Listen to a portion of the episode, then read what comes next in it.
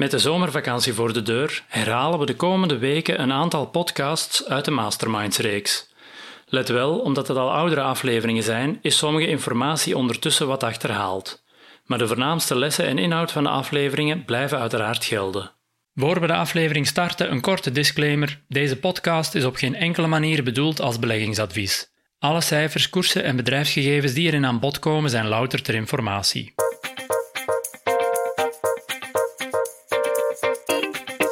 Welkom bij Masterminds, een podcast van Inside Beleggen en Trends. Ik ben Jeff Boortmans. Elke aflevering spreek ik met bekende beleggers, fondsbeheerders of analisten over hun beleggingsaanpak, hun visie op de markten en over interessante aandelen en bedrijven. In deze aflevering is Wouter Verlinde te gast. Hij beheert een fonds van Europese small caps bij de Belgische vermogensbeheerder Value Square.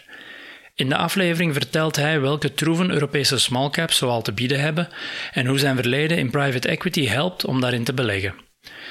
Verder heeft hij het ook nog over welke sectoren momenteel interessant zijn, over hoe je als belegger het evenwicht vindt tussen groei, kwaliteit en waardering, en over hoe beleggen in essentie best wel saai mag zijn. Maar eerst neemt hij ons nog kort mee doorheen zijn loopbaan als beheerder en investeerder.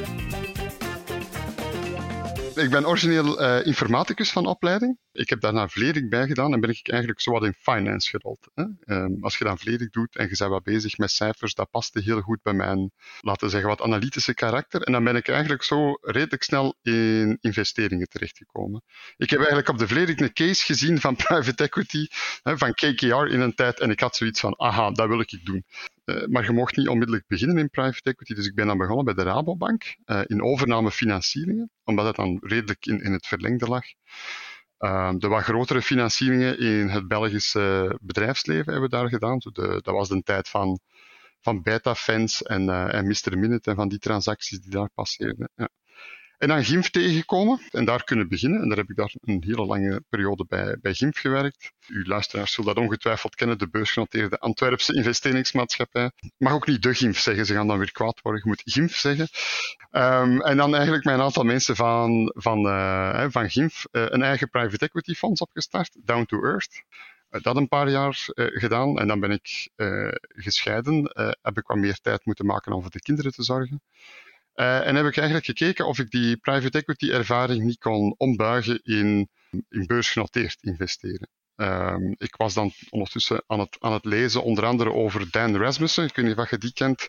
Dat is een, een jonge man in de VS die eigenlijk met een soort uh, private equity replication strategy uh, naar de markt is gekomen. En heb ik eigenlijk voorgesteld bij Value Square van als we nu eens proberen eenzelfde soort strategie uh, op de markt te brengen voor uh, Europese small caps. Uh, we zijn er een tijd op aan het werken geweest. Uh, dan is die, die coronacrisis gekomen en hebben we dat eigenlijk op een redelijk goed moment in de markt kunnen zetten en zijn we daar zo eigenlijk mee begonnen.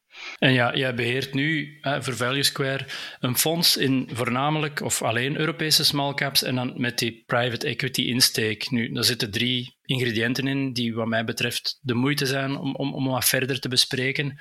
Maar misschien om even voor te gaan op die private equity invalshoek. Ja, wat moeten we ons daar precies bij voorstellen en, en hoe helpt die om te beleggen in, uh, op de beurs? Het eerste voordeel dat je hebt met een private equity achtergrond is dat je meer um, concrete ervaringen. Ik weet niet, ik heb in een raad van bestuur of, of 30, 35 gezeten in mijn uh, private equity carrière. Dus ik denk als private equity investeerder of als investeerder gewoon in in, in eigen bedrijven. Hè. Dat, dat geldt als ondernemer ook. Hè. Heb je meer, denk ik, inzicht in hoe dat een bedrijf echt werkt. Hè. Ik denk veel investeerders kijken naar een bedrijf als zijnde een combinatie van uh, inkomsten en, en, en cashflows en rapporteringen. Maar een bedrijf, dat is eigenlijk een groep mensen die samenwerkt met alle problemen van dien. Ik denk dat je een iets betere insteek hebt um, als, als ondernemer, of halve ondernemer dan als private equity uh, investeerder, uh, in hoe dat een bedrijf effectief werkt en de, en de uitdagingen die er zeker bij kleinere bedrijven wel liggen. Hè. Dus, dus je, hebt een veel nuchterere kijk op hoe dat een bedrijf werkt. Daarnaast is, is er bij private equity een veel hardere insteek op, op cashflows. Hè. Nog sterker dan op de beurs. Ja. Ik heb de indruk van wel, ja. Voornamelijk omdat private equity heel veel schulden op een bedrijf stikt. Hè. Dus dat wil ook zeggen dat je redelijk zeker moet zijn van de cashflows die daar optreden. En ik, ik gebruik eigenlijk diezelfde bril van cashflows uh, bij het investeren in small caps. En nu, alleen veel investeerders doen dat is ook niet zo uniek. Hè? Um, en dat is een hele gezonde uh, insteek, denk ik, bij het investeren. Ik denk ook dat private equity daar zeer goed in slaagt om een, selectie te maken van, van zeer gezonde bedrijven. Hè. Ik denk ook dat die, dat die investeerders bij private equity daar redelijk goed in getraind zijn, dat dat een zeer goede bril is om naar, naar bedrijven te kijken. Zoals je daarnet zei, je hebt een beetje een ondernemersbril op en je hebt dan die ervaring van in veel bedrijven te zitten. Helpt dat soms om bepaalde misvattingen die bijvoorbeeld door de beurs of door de markt uh, rond bedrijven bestaan om die, om die misvattingen uh, eruit te halen? En, en, is dat dan net hetgeen wat kansen biedt? Um, dus de beurs, de prijsvorming op de beurs is veel. Er hebt zoiets als de efficient market theorie, dat altijd zegt dat, dat de beursprijzen correct zijn. Ik, ik heb eigenlijk een beetje een tegenovergestelde uh, view dat de beursprijzen altijd foutief zijn. Hè? Dus die, die beursprijzen die worden veel meer gevormd door emoties en door psychologie. Bij private equity gaat het er veel rationeler aan toe. Nu, als, als investeerder, tegenwoordig, hè, ik spreek nu over 20, 30 jaar geleden. Um, maar, nu gaat private equity er veel rationeler aan toe dan, dan de beurs. En eigenlijk als investeerder um, is het eigenlijk beter om te investeren in een markt die niet altijd rationeel is. Um, de kans om mispricings te vinden is groter op, op gebieden met, met, laten we zeggen, minder rationele investeerders. Um, en ik denk dat de beurs op dit moment eigenlijk meer opportuniteiten biedt, puur naar het, het, het, het kopen van, van interessante bedrijven, uh, dan, dan de private equity markt. Om, omdat er zijn, er zijn zeer veel fondsen bijgekomen de laatste 20, 30 jaar. Um, die zijn zeer actief geworden en eigenlijk um, hetzelfde type bedrijven, dus exact het, hetzelfde type bedrijven als waarin private equity investeert, staan eigenlijk een stukje op de beurs. En, en je kunt daarin investeren uh, met kleine bedragen, in tegenstelling tot met private equity. En eigenlijk zie je dat die bedrijven veel goedkoper zijn als, als de waarderingen die, die dat tegenwoordig in private equity gegeven wordt. En ik ben altijd een beetje, of altijd een value-investeerder in, in hart en nieren geweest. Ik doe niet liever dan, dan proberen mispricings op te sporen. En eigenlijk kwam ik op een gegeven moment tot die conclusie van die, die markt in, in private equity, die is helemaal volgroeid. Um, ik denk ook dat je ziet dat alle, toch heel veel van de, van de slimmere studenten en van de uh, verstandige investeerders, die gaan allemaal daar naartoe. Wat ervoor zorgt dat die prijsvorming uh, hyperrationeel is, wat het veel moeilijker maakt om fouten te vinden in die prijsvorming. En dat je eigenlijk op de beurs dat nog wel hebt. Hè? En zeker, zeker de Europese small cap beurs, um, daar heb je dan nog veel op. Ja, want ik wou net zeggen, dan kom je misschien automatisch terecht bij, bij dat tweede ingrediënt van jouw fonds, dat zijn die small caps. Ja, waarom precies small caps? Wat zijn de troeven daarvan ten opzichte van, van midcaps, blue chips of, of grotere caps, uh, hoe je het ook wilt noemen? Je hebt een aantal voordelen. Ten eerste, um, daar zitten gewoon minder mensen op die dat daar naar kijken. Hè. Die, die, die volumes zijn kleiner. Eh, ik heb aandelen in het fonds die dagvolumes hebben van 100, 200.000 euro. Voor veel grotere fondsen um, zijn die aandelen nu eenmaal te klein. Dus dat wil al zeggen dat een heel groot stuk van de goede investeerders eigenlijk uitgesloten is om daarin te investeren. Je hebt, meer opportuniteiten voor mispricings in die kleinere markt, gewoon omdat er minder grote, grote beleggers op hebben. Um, en dat is hetzelfde in Europa als in Amerika. Hè. Uh, een, beetje onbekend is onbemind en dat wil zeggen dat mensen die hun werk doen, um, daar veel meer in, kunnen verdienen. Ik, heb, ik heb aandelen wat er één analist op zit, twee analisten, heel veel wat er geen analisten op zitten. En dat wil eigenlijk zeggen, dus voor mensen die hun huiswerk dan wel doen, die hebben automatisch gewoon al je huiswerk doen. Dat geeft al een voordeel in die markt. En dan ten tweede, dan zie je ook dat het meeste van de groeibedrijven in Europa, dat, dat die eigenlijk in die markt actief zijn. Hè. Dus dat de, de grote rendementen in Europa de laatste jaren zijn niet gevormd in, die, in, in de large cap markt. Een beetje in tegenstelling tot Amerika, wat die large caps wel heel, heel actief zijn, maar in Europa is het eigenlijk wat te doen als je rendement wilt hebben in, in de small caps. Als je kijkt naar bijvoorbeeld techbedrijven, die zijn veel meer aanwezig in de small cap space in Europa dan in, de US. In de US heb je een aantal van die extreem grote tech, techbedrijven die nog altijd groeien. In, in Europa heb je dat wat minder, maar kunnen die wel terugvinden in de small caps. Ja, en zoals je daarnet zei, als je die private equity-markt vergelijkt met dan een gelijkaardig universum op de beurs, ja, heb je er bijvoorbeeld een voorbeeld van, van een, een serieuze verkeerde prijzing, waarbij dat de private equity-variant veel duurder was dan, dan een beursgenoteerd equivalent? Bijvoorbeeld een van de, van de thema's waarin dat we investeren um, is bijvoorbeeld interim. Hè. Interim is een sector bijvoorbeeld in Europa die voor 60, 70 procent in handen zit van private equity. Nu, dat is ook logisch. Hè? Er is een zeer mooie business, zeer cashflow generatief, heel weinig assets voor nodig. Um, een sector die fundamenteel groeiend is. En naarmate dat je de arbeidsreglementen in Europa aan het verstrengen bent, um, ga je altijd wat nood hebben aan flexibele arbeid. Interim vult dat prima in. En dat is bijvoorbeeld een sector, als je dan kijkt naar de, de Europese small caps, want voor de Randstad en zo geldt dat niet, maar voor de, voor de Europese small caps, dan staan die eigenlijk aan waarderingen die, in vergelijking met private equity, 50, 60 procent zijn van de waarderingen die in private equity geboden worden. En dat zijn bedrijven die exact hetzelfde doen. Hè. Die groeien ook, die, die hebben goed management, die, Um, en dat is, dat is bijvoorbeeld echt een, een, een veld waar dat, dat verschil frappant is. Hè. En, en, je kunt daar twee conclusies aan trekken natuurlijk. Hè. Ofwel betaalt private equity veel te veel voor zijn bedrijven in de interim, of, ofwel is daar een onderwaardering in die small cap markt. Beide, allee, beide redeneringen, um, ik, ik, weet dat niet, maar ik zie maar dat dat, een sector is waar er heel veel private equity in actief is. Um, waar er ook heel veel bedrijven van op de beurs staan. Zowel in, in vrijwel alle Europese landen hebben er wel één of twee uh, small caps die op de beurs staan. Um, ik, heb, ik heb er ook eh, een van de, dat kan ik dan misschien wel zeggen, een van de bedrijfjes bijvoorbeeld in mijn portefeuille dat er nu niet meer in zit, was DPA in, uh, in Nederland. Hè, daar is een overnamebod opgekomen, exact van private equity, ook omdat die, waarschijnlijk omdat die ook wel inzagen dat het bedrijf iets te goedkoop op de beurs stond. Dat is ook wel een van de gevolgen van mijn aanpak in, uh, in, in private equity link, of in, in, in dezelfde investeringsstijl te gebruiken. Ik heb nu een goede 50 tal bedrijven in portefeuille gehad, zegt. Uh, en daar zijn in totaal tien overnamebiedingen op geweest. Dus ongeveer op, op, op, op 20% van mijn portefeuille is een overnamebod gekomen, vaak van het private equity hoek. Ja, ja, is bovengemiddeld waarschijnlijk ten opzichte van de gehele markt. Ja, dus zijn geen 20% van de bedrijven krijgen geen uh, overnamebod op uh, anderhalf jaar tijd. Zeg, en dan, als we dan kijken naar die derde pijler, uh, van jouw fonds, dat is Europa. Nu, ik weet niet of dat een kwakkel is, maar er wordt toch vaak gezegd van dat de Europese beurzen, zeker ten opzichte van de Amerikaanse, ja, blijft daar weg. Het is, het is niet zo rendabel. Uh, in de VS gaat het eigenlijk allemaal beter, beursgewijs. Ja, jij zegt dan eigenlijk het tegengestelde. Um, wat hebben we daar mis? Goh, wacht, ik zeg niet het tegengestelde. Ik zeg dat de VS is de best ontwikkelde kapitaalmarkt in heel de wereld. Hè. Dus het is zeker niet zo dat de VS slecht is. Uh, mijn punt is dat Europa wordt soms wel eens wat stiefmoederlijk behandeld op de beurs, um, maar, al bij al blijft dat een, een, zeer interessante markt om in te investeren. Nu, wat is het probleem met Europa? Uh, wij zijn niet één land. Hè. Uh, dat is een, een collectief van verschillende landen met verschillende overheden die allemaal verschillende dingen doen.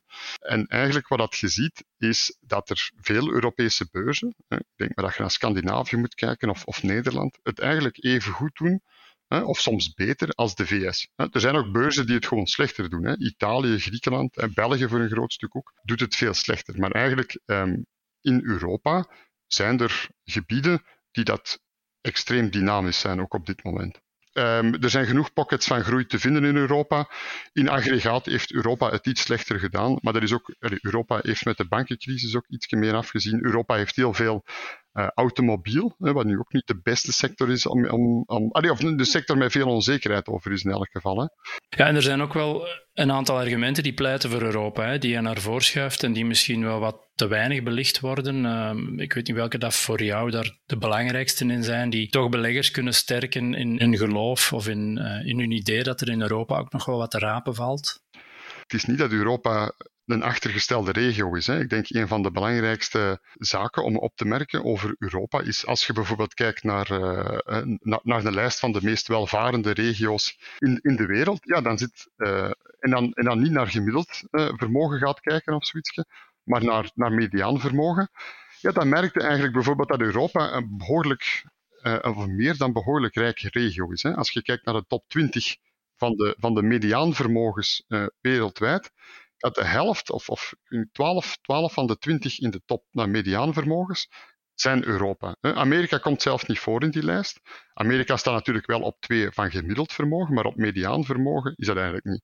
En dus Europa heeft een zeer grote middenklasse, die in, in, in tegenstelling een beetje tot wat er in de VS aan het gebeuren is, hè, wat de middenklasse zwaar gesqueezed wordt, blijft die in Europa eigenlijk redelijk goed overeind. En dus naar alles wat zo consumptie betreft, is Europa eigenlijk, je moet daar eerlijk zijn, een redelijk welvarende regio. En als je dan kijkt naar welke bedrijven doen het goed, Europa of België bij uitstek en, en, Duitsland en dingen, dat is eigenlijk geen land van grote megabedrijven. In tegenstelling tot Amerika, wat je bedrijven de neiging hebben om van die mastodonten te hebben. Europa is eigenlijk een markt van familiale bedrijven die in stilte het zeer goed aan het doen zijn. En ik, we proberen met het Fonds ook in dat type familiale bedrijven die ergens een nichepositie hebben ingenomen in de markt, uh, om, om, om daar geld in te investeren. En je zit in de rijkste, of in een van de rijkste regio's van de wereld. Um, zeker West-Europa zeer rijk, allemaal grote vermogens. Oost-Europa inkomsten die zeer hard aan het stijgen zijn bij de mensen. Over het algemeen gaat het, hè, en dat is een beetje contrair tot, tot hetgeen wat je dan wel leest in de, in de kranten en zo, maar eigenlijk, zo slecht is het niet om in Europa te wonen. Hè. Dat, dat draait hier allemaal wel, en het, hetgeen wat hier ontbreekt is zo'n grote, een grote Facebook of, of een, een, een Microsoft. Uh, al bij al is de, zeker de economie, de, de, de middenklasse-economie, de KMO's, hè, net als de middenklasse mensen het, het, hier eigenlijk vrij goed hebben en vrij goed doen, is ook de middenklasse-economie in Europa um, is die zeer, zeer goed. Hè het, het, zijn dat type bedrijven waar we naar op zoek zijn, die een kleine niche hebben en die het zeer, zeer goed doen. En dat zijn dan, ja, ik weet niet, misschien niet de grote mastodonten zoals in de US, maar, maar wel, dat, dat zijn wel valabele uh, bedrijven die, die het zeer, zeer goed doen, die ook zeer goed geleid wordt, uh, worden, uh, heel conservatief, of niet heel conservatief, maar conservatiever, minder schulden, minder, minder zotte overnames als de Amerikaanse tegenpartijen. En jij richt jou ook op, op wel specifieke regio's binnen Europa. Je hebt er een beetje een onderscheid gemaakt. Um, ja, welke regio's zijn dat voor jou en, en waarom precies? Ja, wij maken intern een beetje de opdeling tussen wat we dan tussen aanhalingstekens goed Europa en uh, slecht Europa uh, noemen. Hè? En dan, allee, slecht Europa, dat, dat is, allee, je ziet dat heel duidelijk als je kaarten ziet. Het zijn altijd dezelfde uh, kaarten als je, als je die bekijkt. Als je bijvoorbeeld Europese kaarten bekijkt, jeugdwerkloosheid, opleidingen, um, GDP-groei, dat zijn altijd dezelfde regio's die in het rood staan en altijd dezelfde regio's die in het groen staan. Zuid-Europa eh, zit daar over het algemeen bij de, bij de iets moeilijkere landen. Hè? Spanje, Italië, Griekenland, Frankrijk. Helaas moeten we ook vaststellen dat België, dat dat, dat mooi tussen, tussen die twee landen ligt, eigenlijk meer begint te neigen naar tussen aanhalingstekens slecht Europa, hoe erg dat er dus ook komt te zeggen van uw eigen land. Um, maar zeker als je dat puur bekijkt naar, naar metrics, beginnen we eigenlijk een beetje af te glijden naar dat naar de onderkant van Europa, in tegenstelling tot naar de bovenkant. Waar wij zeer graag actief zijn, is, is, uh, is alles van Noordoost-Europa, zonder daarom uh, Zuid-Europa uit te sluiten, maar gewoon meer actief zijn, of waar ik probeer meer actief te zijn, is zeker alles wat Scandinavië betreft. Ne Nederland, zeer performant land op dat vlak. En dan alles in, in, de, in de Baltische staten, Estland, Letland, Litouwen. Polen is, de, wat, wat de economie in Polen aan het doen is, dat is uh, ongezien. Ik denk dat iedereen die ooit al eens in uh, een KMO in Polen is geweest, daar een beetje dezelfde mening over heeft. Maar dat is ongelooflijk met wat tempo dat die mensen uh, vooruit gaan. Daar wordt ook gewoon heel hard gewerkt. Hè. Dat is zo'n beetje het, uh, het West-Vlaanderen van, uh, van 30 jaar geleden, dat is nu in Polen terug te vinden. Oké, uh, even onverstaanbaar. Um, ja. Nee, nee, ik, ik, wil zeggen naar economische ontwikkeling. ja, nee, zeg, en want ja, Scandinavië ook veel actiever ook, hè, want je hebt dus de, de beursgangen, de IPO-cijfers um, ja. binnen Europa op een rijtje gezet. was ook wel redelijk stuitend wat daaruit naar voren kwam. Ja, wat, wat waren jouw voornaamste bevindingen wat betreft um, het aantal bedrijven dat naar de beurs gaat in Europa en de verschillen tussen de landen. Je merkt duidelijk, binnen Europa heb je een aantal landen die dat de beurs stimuleren en eigenlijk een aantal landen die daar uh, niet geweldig veel uh, aandacht aan besteden. Hè. Dus als je bijvoorbeeld kijkt naar België, het aantal IPO's de laatste jaren, de Belgische beurs, dus een goede uh, elf bedrijven die dan aan de beurs zijn gekomen. Um, dat, is, dat is niet bijzonder veel. Um, als je dat bijvoorbeeld. dat, dat zit zo ongeveer rond, rond Portugal. Hè. De, Portugal en, en, en, de, en Griekenland zijn, zijn er ongeveer evenveel bedrijven naar de beurs gekomen. Als je dat bijvoorbeeld vergelijkt, hè, dus een van de landen waar we extreem vergelijkbaar mee zijn, is Zweden. Hè. Dus exact even groot van economie, exact hetzelfde van inwoners, hetzelfde van GDP. Dat is perfect vergelijkbaar. En dus in Zweden zijn er de laatste vijf jaar 316 bedrijven naar de beurs gekomen. Dat is Dus drie keer alles wat er op de Belgische beurs staat, is, is daar ge-IPO'd. Dus in Zweden zeer markant. Uh, 50% van de beurs is daar ge-IPO'd in de laatste vijf jaar. Dat is een ongelooflijke dynamiek die daar hangt. Noorwegen, allez, Noorwegen een beetje hetzelfde. Noorwegen, 40% van de bedrijven zijn ge-IPO'd in de laatste vijf jaar. Tsjechië, hetzelfde fenomeen. Um, Italië, enigszins verrassend, staat ook in die, in die toplijst. Italië heeft ook een zeer, zeer goed werkende small cap beurs. Denemarken, en je ziet dat de ene IPO naar de andere gebeuren. Een beetje vergelijkbaar met de US, hè, waar er ook zeer veel IPO's gebeuren, ook voor kleinere bedrijven. En eigenlijk is dat dan spijtig om te zien dat dat in België een, beetje stiefmoederlijk behandeld naar de beurs gaan. Dat is tegenwoordig al. Als je echt nergens anders geld kunt vinden en geen enkel private equity investeerder wilt je geld geven, dan gaat zo. dat is precies zo'n beetje de, de mentaliteit. Um, dan gaat het naar de beurs. Dat is zeer, frappant om te zien. In Zweden hebben we een zeer levendige eh, beursklimaat. Uh, in, in België ja, is dat, is dat uitermate beperkt voornamelijk ligt dat ook voor een groot stuk aan de. Je moet daar eerlijk in zijn, als je daar diep in duikt. Waarom, waarom heeft Zweden zo'n actieve beurs? Um, een heel groot stuk heeft daarmee te maken met, met, uh, met belastingen ook. Hè.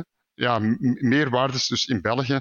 Um, private equity is eigenlijk vrijwel uh, onbelast met, die, met de PRIVAC-structuur. Dus een, een, een, een, private equity fonds um, is quasi onbelast. Uh, een beursgenoteerd fonds, of, of als je beursgenoteerd investeert, je dividenden en dergelijke worden wel belast.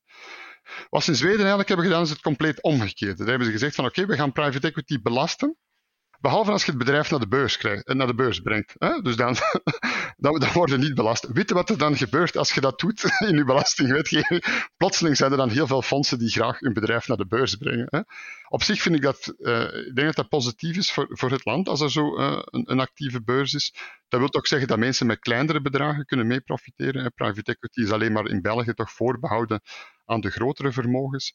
Um, en eigenlijk is die beurs is dat een veel betere manier van investeren. Hè. Dat is ook veel flexibeler. Um, als je zegt van ah, ik ga um, nu kopen en over twee, drie jaar zou ik graag verkopen. Dat is, je kunt dat allemaal zelf timen. Je kunt, je kunt veel beter spreiden, je kunt veel beter investeren. En dus in, in Zweden is dat op een gegeven moment uh, een slimmerik geweest die gezegd heeft van ja, als je bedrijf naar de beurs brengt, dan is dat onbelast. En dat heeft ervoor gezorgd dat er plotseling heel veel mensen graag hun bedrijf naar de beurs brengen. Kijk eens aan.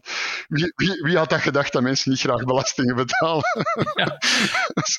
Met zo'n, met zo'n actief, levendig beursgangklimaat, ja, dan stuit je natuurlijk wel op de vraag hoe begin je het kaf van het, van het koren te scheiden. En niet alleen bij al die IPO's, maar ook bij alle andere bedrijven die, die er al genoteerd zijn. Ja, als je daar wat over kwijt kunt, wat betreft de criteria waarop, op basis waarvan dat jij jouw beslissingen neemt, ja, waar kijk jij naar wat betreft resultaten, balans, cashflows en groei? Wat zijn voor jou belangrijke criteria om bedrijven in overweging te nemen of niet? Nu, heel veel van mijn werk eh, bestaat eigenlijk gewoon over het simpelweg eh, lezen over een bedrijf en nadenken wat, wat doen die en zitten die goed gepositioneerd voor de toekomst en spreken met het management. Dat is, in, essentie is dat, is mijn job. Je pakt een bedrijf, je denkt na, zit dat goed gepositioneerd? Hoe is het management? Groeit dat sneller of trager dan de concurrent? Het grote probleem is, er zijn natuurlijk heel veel beursgenoteerde bedrijven. En met welke bedrijven beginnen? Hè? Je hebt zo de grap van Warren Buffett, hè, waar iemand aan vroeg van, ah ja, u leest over die bedrijven. Uh, met welke moet ik beginnen? En waarop die antwoorden, ja, diegene met de A en hè, je werkt dan aan de B en de C. Maar het, pro het probleem is, ik, ik kan zoveel niet lezen als die mensen natuurlijk ook niet. Um, ja, dus ik, ik heb een andere methode uh, die ik daarop toepas. Um, eigenlijk beginnen wij eerst met, met het, het gewoon puur op data selecteren. Hè. Dus gepakt bedrijven die dat voldoen aan een aantal financiële criteria. En eigenlijk van, van de, van de 3.000, 4.000 bedrijven op de Europese beurzen um, komen wij gewoon puur op basis van, van, de, van de financials tot een lijst van 100, 200 bedrijven. Uh, en het enige wat ik dan begon doen is beginnen met nummertje 1. En uh, ja, beginnen, ja, uh, ik, ik heb nog geen, geen goede oplossing voor dat, voor dat tweede stuk gevonden om dat te automatiseren.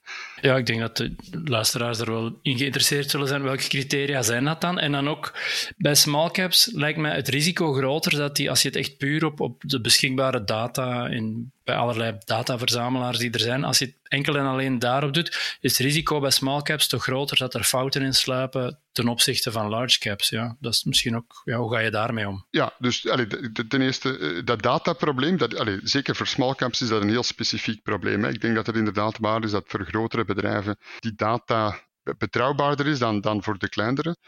Um, dus dat, dat, is zeker een probleem waar wij in ogenschouw nemen. Vandaar dat er nog altijd dat tweede stuk aan zit van uh, ik, ga, ik ga naar de jaarrekening en je van kloppen die cijfers in die database. Natuurlijk, het, het, het risico dat ik loop is als die cijfers fout in die database zitten en je voldoet niet aan mijn selectiecriteria, dan ga ik dat nooit merken dat dat fout in die database zit. Hè? Maar, maar dat, is, ja, dat, is een, dat is een van de risico's in, in het fonds hier. Um, en dat gebeurt wel eens hè, bij die kleinere bedrijven. Um, en ik ga, ik selecteren en het bedrijf valt buiten mijn selectie terwijl het eigenlijk erin had moeten zitten. Dat, dat gebeurt. Dat is een risico van, van, van wat ik doe. Denk de omgekeerde fout gebeurt minder, omdat ik wel alle cijfers, uh, voordat ik uh, in, in de bedrijven stap, ga, gaan we daar grondig door. Dus de fout van, ah, ik heb foute cijfers, maar ik heb toch geïnvesteerd dat wordt, dat wordt een beetje vermeden. En wat zijn dan de criteria waar, op basis waarvan dat jij die eerste selectie maakt? Ik deel eigenlijk in, in drie uh, grote vakken op. Ik heb een aantal criteria die kijken naar groei. Hè, en dan kun je, je kunt dat wat combineren naar groei in omzet en groei in EBITDA en groei in bruto marges. Hè. Dus dat, daar, eh, daar probeer ik toch wel um, de aandacht aan te geven. Dat is dan historische groei. Gaan die bedrijven nog zo verder groeien in de toekomst? Dat weten niet, daar moeten we over nadenken. Dus dat is, je kunt niet zeggen op basis van de groei in het verleden, dat gaat in de toekomst zo nog zijn. Groei geven we wat weging aan. Wat waardering, en dan gebruiken we wat meer de private equity-achtige waarderingsmethodes. Dus ik, ik ben geen grote fan van discounted cashflows. Ik probeer het eigenlijk eerder relatief simpel te houden naar EBITDA multiples, cashflow multiples, owner earning uh, multiples kijk ik dan naar. En dat wordt eigenlijk dan gecombineerd met een stukje kwaliteit. Hè? En dan kwaliteit, uh, ik denk dat dat onze meest geavanceerde metric is, waar we eigenlijk naar de stabiliteit van de groeicijfers en de stabiliteit van een aantal andere financial metrics gaan kijken.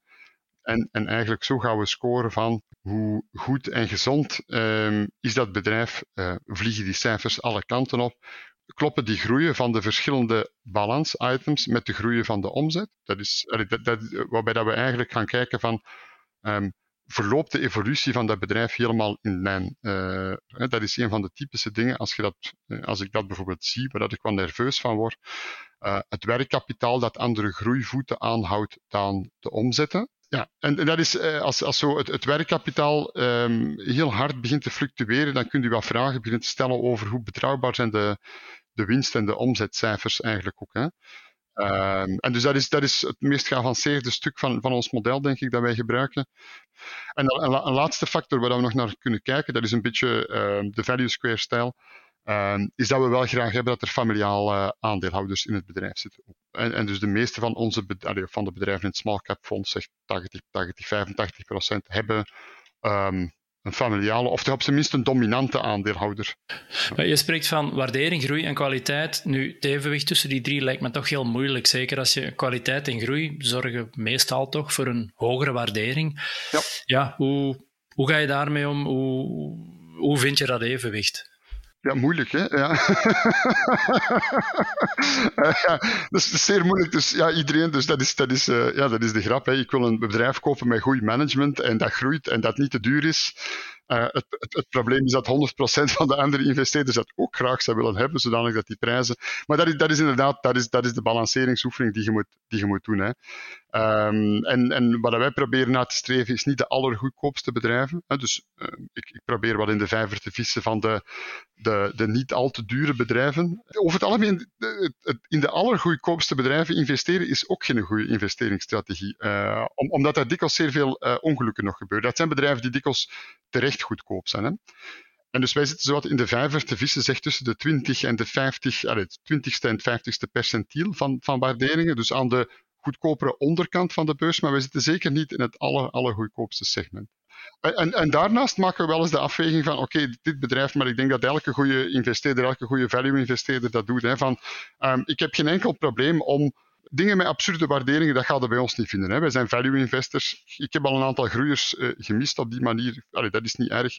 Dat is, is niet mijn natuur om duur te gaan betalen. Maar ik heb geen enkel probleem om een deftige waardering te betalen voor een bedrijf dat, uh, als je groeivoeten neerzet van 20, 25 procent en je betaalt zegt ergens tussen de 7 en de 10 keer de EBITDA, wat dat, wat dat binnen mijn portefeuille aan de duurdere kant is, uh, dan heb ik daar geen enkel probleem mee. Als dat bedrijf een goede marktpositie heeft, die groei is, is goed, die industriegroei is daar, is daar geen enkel probleem om voor een goed kwalitatief bedrijf met hoge groei, om die waardering een beetje los te laten. Ik denk, je moet daar wat eerlijk in zijn. Als het echt een, een mooi bedrijf is, het allergoedkoopste gaat dat niet zijn.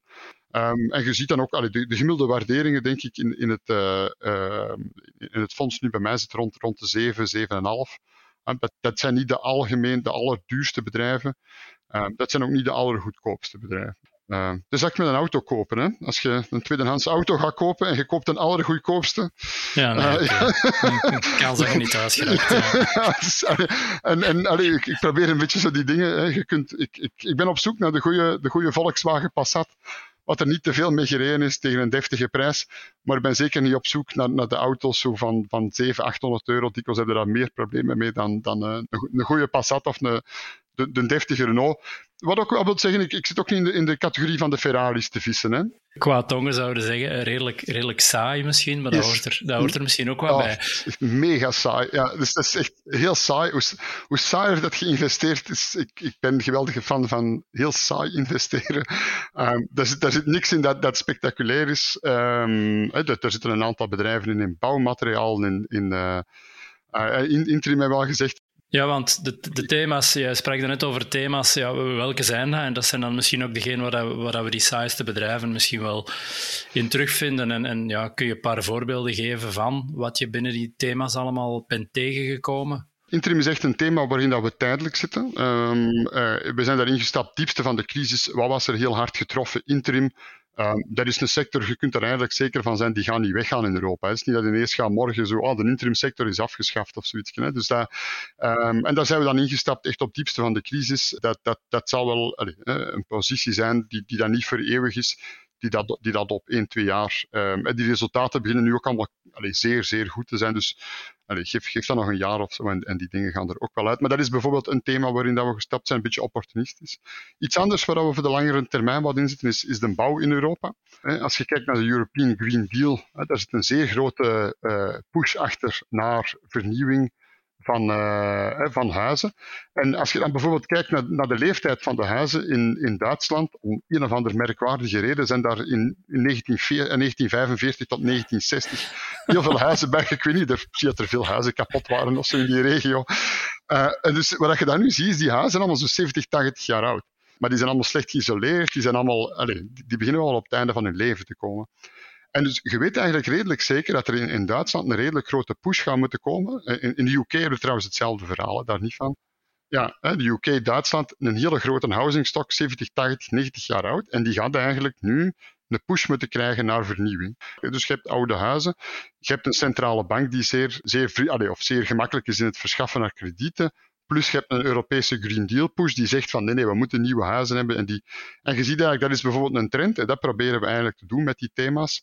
Um, zien van, zijn daar verschillende inputs die langs verschillende kanten dan een push aangeven. En bouw, of, of bouwmaterialen, is dat bijvoorbeeld een heel duidelijke sector in, die echt de wind van achter krijgt uh, op, op veel vlakken. Zeker naar um, isolatie, naar uh, warmtepompen bijvoorbeeld is ook iets waar we veel in actief zijn. Je ziet heel duidelijk de trend komen van, van in tegenstelling tot de beslissingen die genomen worden in België wil de rest van Europa wel van het gas af. Uh, bizar genoeg gaan we in België dan zo nog wat gascentrales bijzetten. Warmtepompen, ja, de enige dat ik, dat ik er een tegen ben gekomen is Niebe. Maar ja, groot en ook redelijk duur, denk ik. Maar er zijn nog andere spelers in te vinden. Dan. Er zijn nog andere spelers in te vinden, nu specifiek voor zo warmtepompen en airco's en ventilatie. Um, om, om, zitten we in uh, een aantal groothandels in, in Europa. Als je echt wilt profiteren van die Europese boost, hè, veel van de airco-bouwers bijvoorbeeld zijn wereldwijd actief. Als je dan echt wilt profiteren van Europa, dan was het in mijn analyse beter om in de groothandels te stappen. Er staan een aantal distributeurs van ventilatie- en airco-materiaal op, op, op, uh, in Scandinavië op, op de beurs. Ook is isolatiematerialen zitten we redelijk wat in. Een andere die ik wel interessant vond om even bij stil te staan, is wat, wat jij value tech noemt. Nu, dat is ook weer zoiets waarvan dat je denkt van dat spreekt zichzelf tegen, value en tech. Um, maar niet dus, ja, wat moeten we ons daarbij voorstellen? Waarom spreekt zich dat elkaar tegen?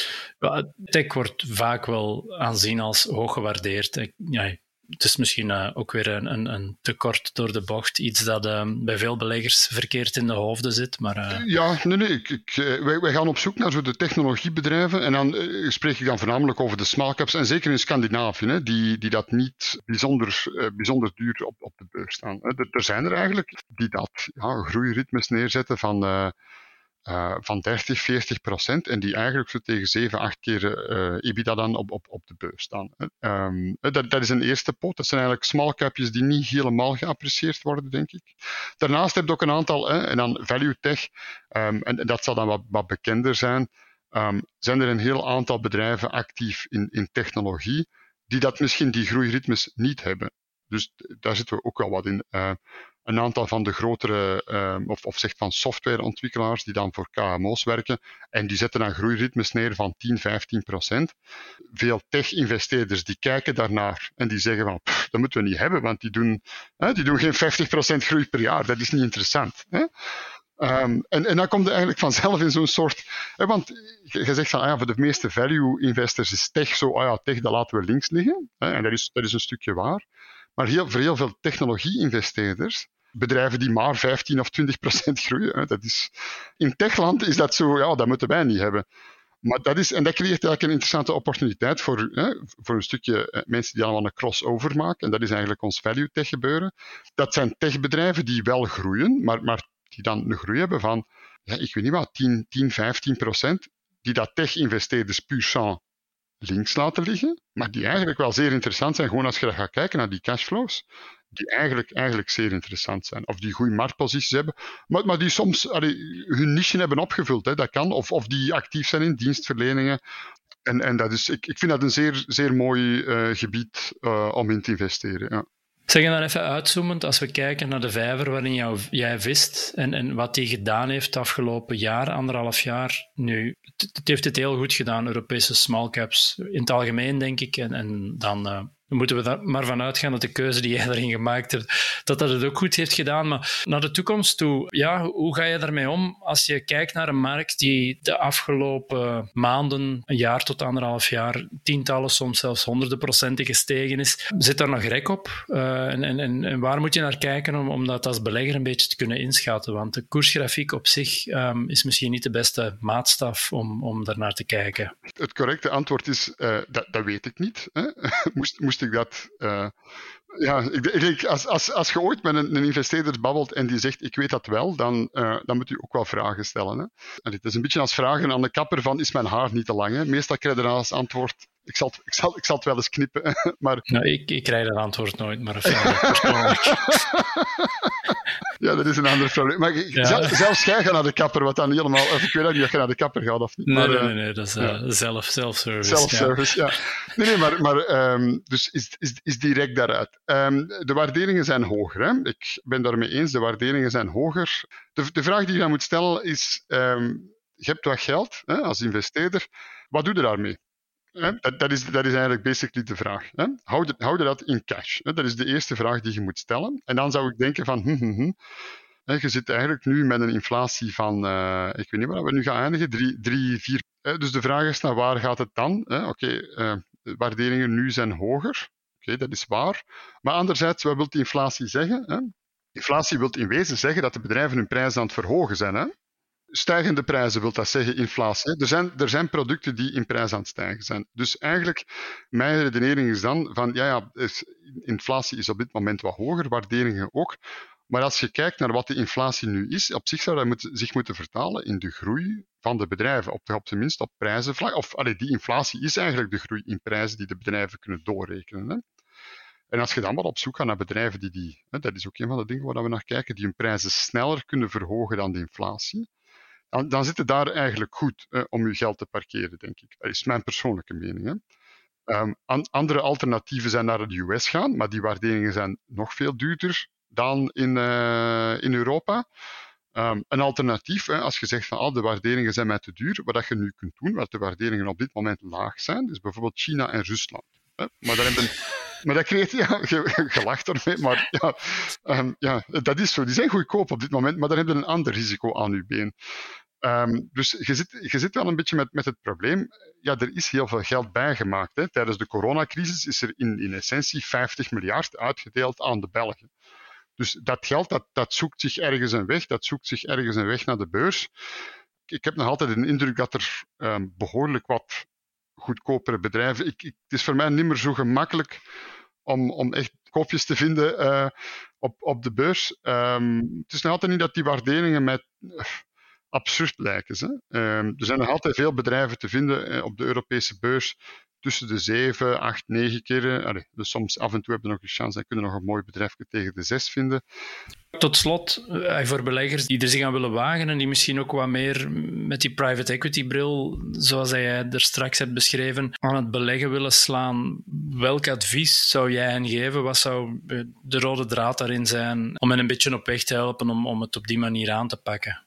Ik denk als je als private investeerder uh, actief bent op de beurs. Hè. Het, grote voordeel dat je hebt als kleinere investeerder is dat je in aandelen kunt stappen met een lagere liquiditeit. En dat je daar geen, hè, en dat dat een opportuniteit is die dat grotere investeerders niet gegeven is. Ik zou zeker absoluut geen schrik van hebben om naar de kleinere of, of naar de, de, onderkant van de, van de markt te gaan kijken. Je kunt instappen. Het grote voordeel is um, dat je in kunt stappen in kleinere bedrijven zonder dat dat uh, een probleem geeft.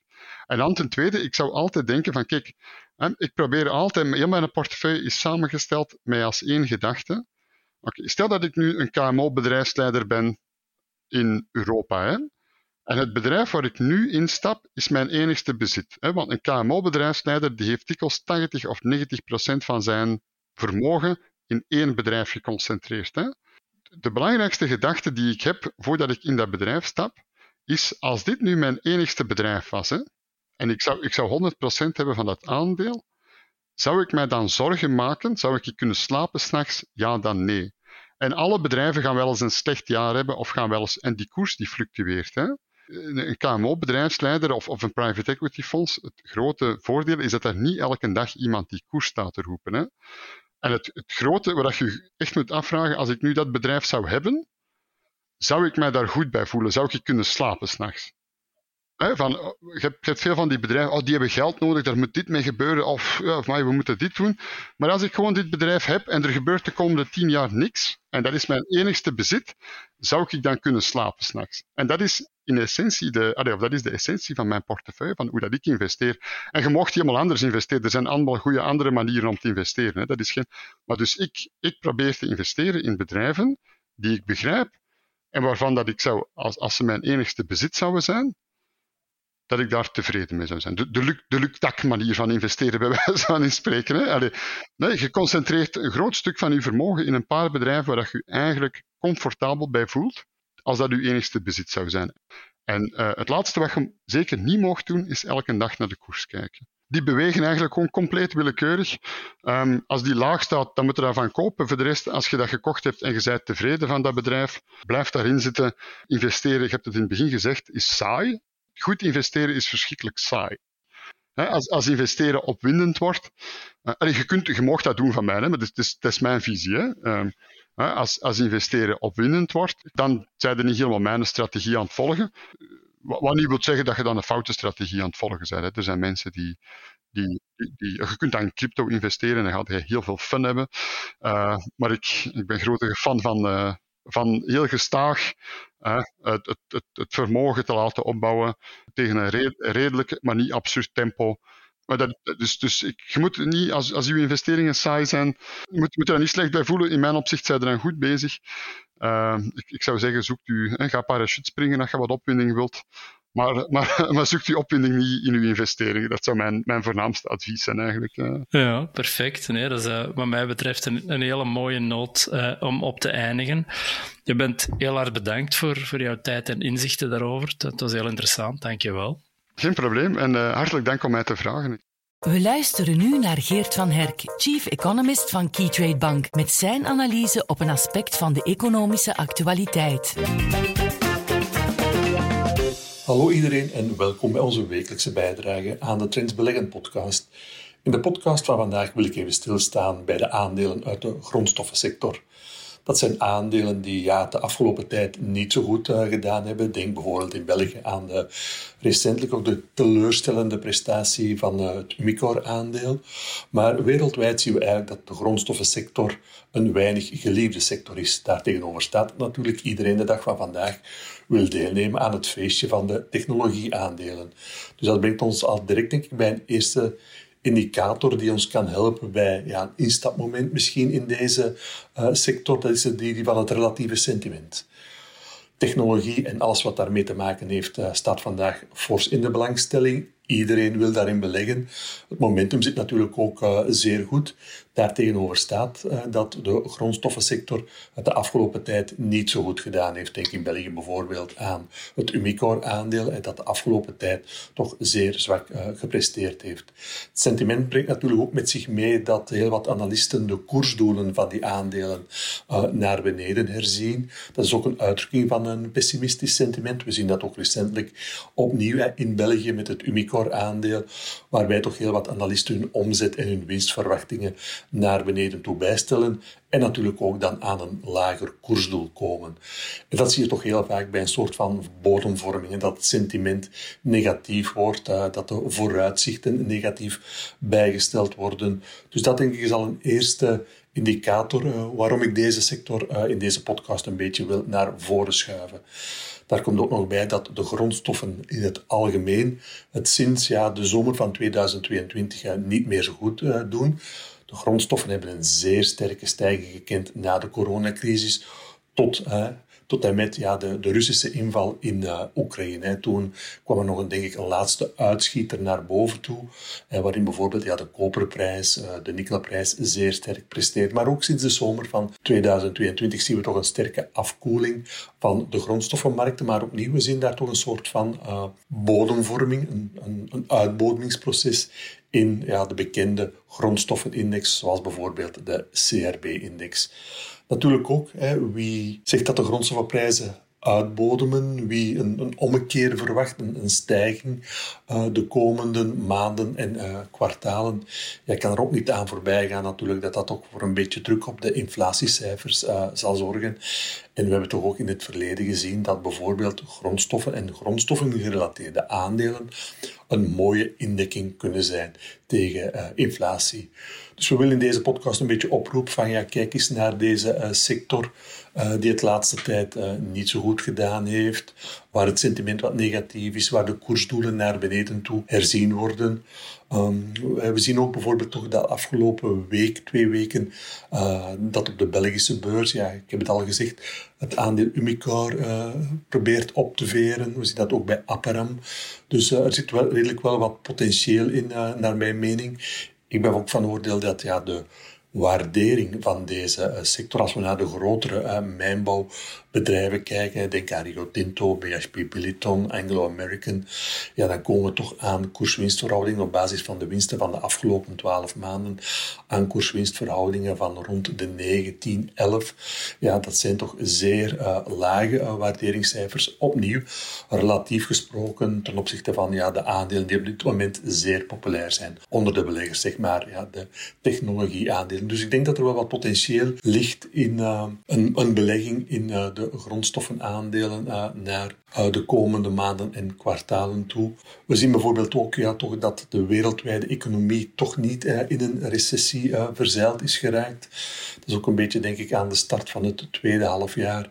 Uh, toch iets wat ik de afgelopen tijd vaak las, dat heel wat economisten toch een beetje verbaasd zijn dat die recessieverwachting die vrij uitgesproken was aan de start van dit jaar, dat die niet uh, werkelijkheid geworden is. Dus men verwacht toch een beetje ja, dat de wereldeconomie opnieuw naar het jaareinde toe moet kunnen herstellen.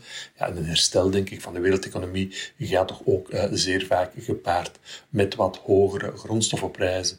Dus ja, afrondend, hè, de conclusie van, uh, van deze podcast is van toch een beetje te kijken naar uh, een sector die een beetje buiten belangstelling staat van heel wat beleggers. Dat is de grondstoffensector. U kan deze sector natuurlijk bespelen met, uh, met trekkers. Hè. De MSCI World Materials ETF bijvoorbeeld biedt een blootstelling aan de grondstoffensector. Je kan het ook met individuele aandelen doen. We hebben er een aantal opgenoemd. Aperam, Umicar, Rio Tinto, BHP Billiton, Anglo-American. Maar misschien ook een, een, andere grondstoffensector. Uh, zijn die van de landbouwgrondstoffen. Uh, meststoffenproducenten bijvoorbeeld. Het aandeel KNS bijvoorbeeld is de afgelopen tijd ook zwaar onderuit gegaan. Probeert op dit moment een soort van bodemvormingsproces neer te zetten. Dus opnieuw denk ik dat er talrijke opportuniteiten zijn om de portefeuilles op dit moment misschien een beetje te sturen richting grondstoffen, wat winst te nemen op de technologie, de populaire sector, om zich zo te positioneren in een, denk ik, een, toch een opvering van uh, de grondstoffensector. Dit was het voor deze week. Bedankt voor uw aandacht en we spreken elkaar opnieuw volgende week. Tot zover deze aflevering van de Masterminds podcast. Bedankt voor het luisteren en aarzel zeker niet om hem te delen met familie, vrienden en kennissen en om een recensie achter te laten via uw podcast-app. Deze podcast kwam tot stand met de gewaardeerde steun van Keytrade Bank, de onbetwistbare marktleider in online trading in België.